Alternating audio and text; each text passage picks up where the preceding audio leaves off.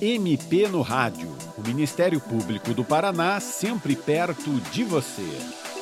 O MP no Rádio desta edição trata de um crime grave e que, infelizmente, é comum em nosso país: o estupro. Segundo dados do Anuário Brasileiro de Segurança Pública, nos últimos 10 anos foram registrados quase 590 mil casos de estupro no Brasil, a grande maioria tendo como vítimas mulheres, incluindo nessa conta crianças e adolescentes.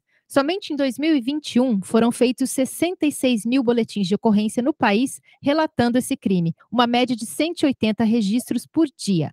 Para falar sobre esse tema, o programa recebe a promotora de justiça Elaine Munhoz Gonçalves Lessink, que atua no Núcleo de Apoio à Vítima de Estupro, o NAVES, uma unidade especializada do Ministério Público do Paraná.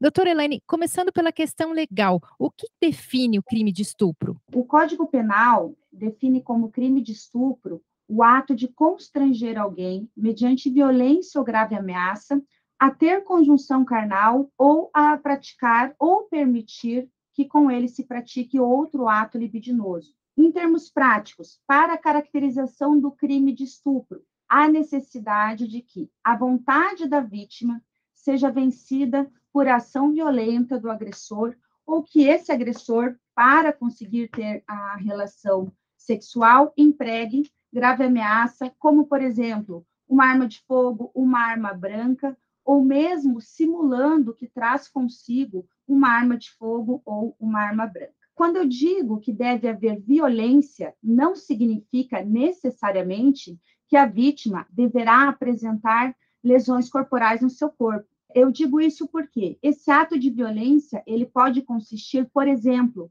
numa imobilização da vítima, para que então o ato sexual não consensual aconteça. Portanto, a simples prática de um ato sexual sem consentimento não caracteriza necessariamente o crime de estupro, porque, reitero, tem que haver emprego de violência ou grave ameaça pelo agressor. A prática de atos sexuais não consentidos, eles configuram, sim, outro crime, mas que é o delito de importunação sexual. O nosso Código Penal estabelece como pena mínima para o crime de estupro a pena de seis anos de reclusão e máxima de 10 anos. Lembro ainda que anteriormente a modificação no nosso Código Penal que ocorreu em agosto de 2009 necessariamente para ser autor de estupro deveria ser um homem e a vítima também obrigatoriamente uma mulher. Além disso, havia necessidade de que ocorresse a conjunção carnal, ou mesmo a tentativa de conjunção carnal, que era definida como a introdução do pênis na vagina. Então, eram esses requisitos que eram necessários estarem presentes até agosto de 2009 para que nós compreendêssemos que existiu um crime de estupro. Outros atos libidinosos, como, por exemplo, o sexo oral, o coito anal, eles eram qualificados como crime de atentado violento ao pudor. Desde, portanto, agosto de 2009, já são alguns anos, a conjunção carnal ou qualquer outro ato libidinoso praticado com violência ou grave ameaça à vítima por qualquer indivíduo contra outro, independentemente de gênero, ou seja, não existe mais aquela necessidade de que o autor do crime fosse um homem e a vítima uma mulher, então, qualquer ato praticado nestas condições hoje é considerado estupro. Então, doutora, não é mais necessário que haja tal conjunção carnal para que seja registrado o estupro, é isso? Isso. Inclusive, os toques nas partes íntimas são considerados atos libidinosos diversos da conjunção carnal e, se praticados com violência ou grave ameaça à vítima, caracterizam sim o crime de estupro, inclusive em sua forma consumada. E, doutora, o que seria o estupro de vulnerável? Isso é um crime que tem uma pena maior? Sim, o crime de estupro de vulnerável, segundo a legislação penal, é a conduta de ter conjunção carnal ou praticar outro ato libidinoso com pessoa menor de 14 anos. O responsável nessas situações, ele é apenado com uma pena mínima de 8 anos e máxima de 15 anos de reclusão. Nessa questão, doutora, do estupro de vulnerável, por exemplo, uma pessoa que está bêbada ou sob efeito de medicação ou que está dormindo, ela também entra nessa categoria?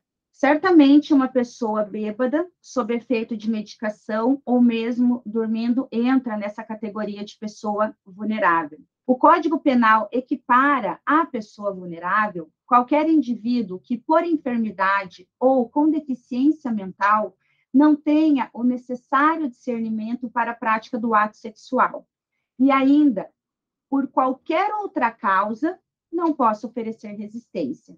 Aí incluídas, então, portanto, as pessoas que estão é, sob influência excessiva de álcool, sob medicação ou mesmo dormir. Existem, portanto, hipóteses de vulnerabilidade da vítima que podem ser permanentes ou transitórias. Exemplo de vulnerabilidade permanente da vítima é a pessoa com deficiência mental. Nos casos de transitoriedade, por exemplo, decorrente da ingestão de substâncias, como medicamentos, álcool ou drogas, são condições que, de algum modo, retiram do indivíduo, no momento do crime, a capacidade de discernimento, ou seja, de concordar com aquela prática sexual, ou ainda a possibilidade de oferecer resistência.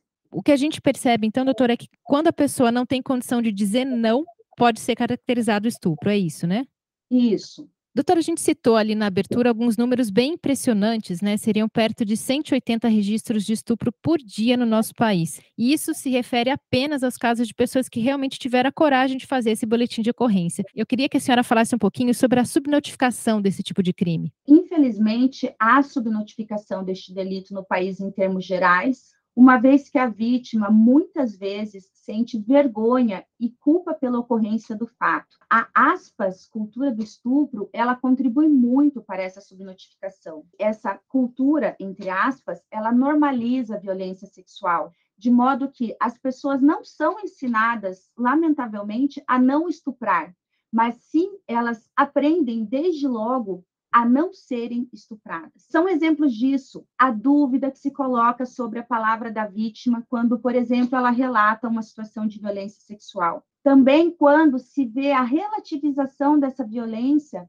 por causa do passado da vítima ou da vida sexual dessa pessoa. E quando não há um serviço especializado, esse enfrentamento é mais difícil, o que pode ser ainda mais dificultado se a vítima não receber o necessário acolhimento, inclusive do ponto de vista psicológico, desde o primeiro momento em que ela faz a denúncia. O importante, então, para incentivar essas vítimas a fazerem o registro é elas se sentirem acolhidas, é isso, né? O acolhimento, a segurança, a certeza de que ela será ouvida e que aquela conduta não será impune, que ela está sendo vista pelo sistema de justiça efetivamente como vítima que é. Nessa questão, quando a gente fala do acolhimento, não é só pelas autoridades, né? Eu imagino que também pelas pessoas próximas, né? Às vezes a pessoa conta para um pai, conta para uma mãe, conta para uma amiga. É fundamental também o acolhimento dessa pessoa que é a primeira escuta, né, da vítima. É fundamental, nós temos que acreditar na fala da vítima. A palavra da vítima tem muita relevância, sobretudo porque os crimes de estupro, eles são praticados de regra na clandestinidade sem a presença de testemunhas. Doutora Elaine, o que a pessoa deve fazer em caso de estupro? Qual deve ser a primeira conduta dessa pessoa? Nas primeiras 72 horas seguintes ao crime, a primeira conduta a ser adotada por uma vítima de estupro é a de procurar um serviço de saúde de referência em atendimento de vítimas de violência sexual. Nesse local, em um primeiro momento, ela irá receber atendimento médico, a fim de evitar que ela venha a contrair infecções sexualmente transmissíveis. Se passado esse prazo de 72 horas, não adianta receber mais a medicação. Então, ela tem que procurar, por uma questão de saúde dela, num primeiro momento, a unidade hospitalar. Nesse atendimento, ela também receberá medicação para contracepção de emergência. Por ocasião desse atendimento médico, segundo norma, inclusive, do Ministério da Saúde. As vítimas em situação de violência sexual poderão ser atendidas pelo perito do Instituto Médico Legal, momento em que, então, acontecerá a coleta dos vestígios do crime. Eu gostaria ainda de dizer uma coisa, apesar da dificuldade de se fazer isso, na hipótese de violência sexual de um crime de estupro, reiterando que a vítima deve se dirigir ao hospital, ela não deve tomar banho, ela deve ir da forma como se encontra, com as roupas que trajava e se dirigir ao hospital. Passado essa, esse primeiro atendimento no serviço de saúde, o que, que ela deve fazer depois? Depois, ela deve sim procurar a Delegacia da Mulher em Curitiba ou mesmo o Naves diretamente para prestar declarações sobre os fatos, a fim de que nós possamos imediatamente iniciar a investigação criminal. E nas outras cidades do estado? Ela procura a delegacia de polícia. Geralmente, as, as cidades menor, menores não contam com delegacias especializadas, ou mesmo a promotoria criminal. E, doutora, e quando alguém é testemunha de um crime desse tipo, o que, que a pessoa deve fazer? Deve acionar imediatamente a autoridade policial, sobretudo a polícia militar, pelo 190, se houver uma situação de flagrante delito. A senhora atua há alguns anos no Núcleo de Apoio a Vítimas de Estupro, NAVES, que é uma unidade especializada aqui do Ministério Público do Paraná. Qual que é o trabalho desenvolvido no NAVES, doutora? É, o NAVES, o Núcleo de Apoio a Vítimas de Estupro, criado em 6 de novembro de 2013, é obra da Corregedora-Geral do Ministério Público do Paraná, doutora Rosângela Gaspari. Ele tem atribuição exclusiva para acompanhar inquéritos policiais que apuram crimes de estupro praticados contra vítimas maiores de 18 anos em Curitiba, independentemente de gênero e desde que eles não tenham sido cometidos no âmbito doméstico ou familiar. Uma vez concluídas essas investigações que são de atribuição exclusiva do NAVES e havendo indícios de autoria, a prova da existência do crime, a denúncia é oferecida pelo Ministério Público.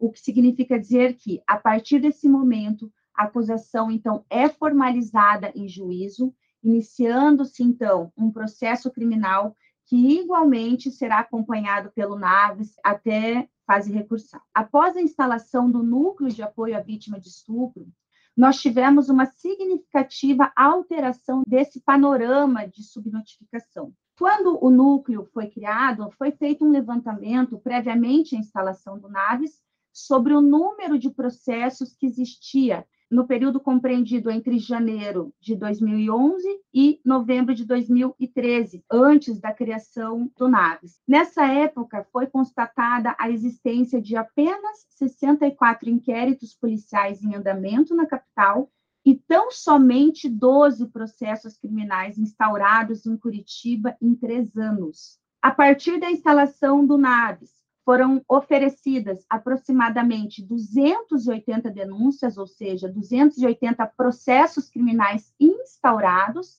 Então, quero dizer com isso que muitas investigações foram abertas e muitas outras ações penais instauradas a partir da criação do NAVES. Entendi, doutora. E como que o Ministério Público atua nessa área de forma geral? As vítimas desses crimes podem buscar a instituição? As vítimas dos crimes de estupro podem buscar atendimento diretamente no Ministério Público, se assim desejarem, pois muitas vezes elas não se sentem confortáveis em razão do trauma que passaram de procurar uma delegacia de polícia. Em relação especificamente aos crimes cometidos em Curitiba, o Naves encontra-se à disposição da população para receber vítimas e denúncias de crimes de estupro e está localizado na rua Marechal Hermes, 751, quinto andar, bloco 1. Nós também podemos ser contatados pelo telefone 3250 4022. Doutora Helena, então, muito obrigada por sua participação. E você, ouvinte, também pode participar do MP no Rádio. Envie seus comentários e sugestões pelo e-mail mpnoradio.mppr.mp.br ou pelo telefone 41 3250 4469.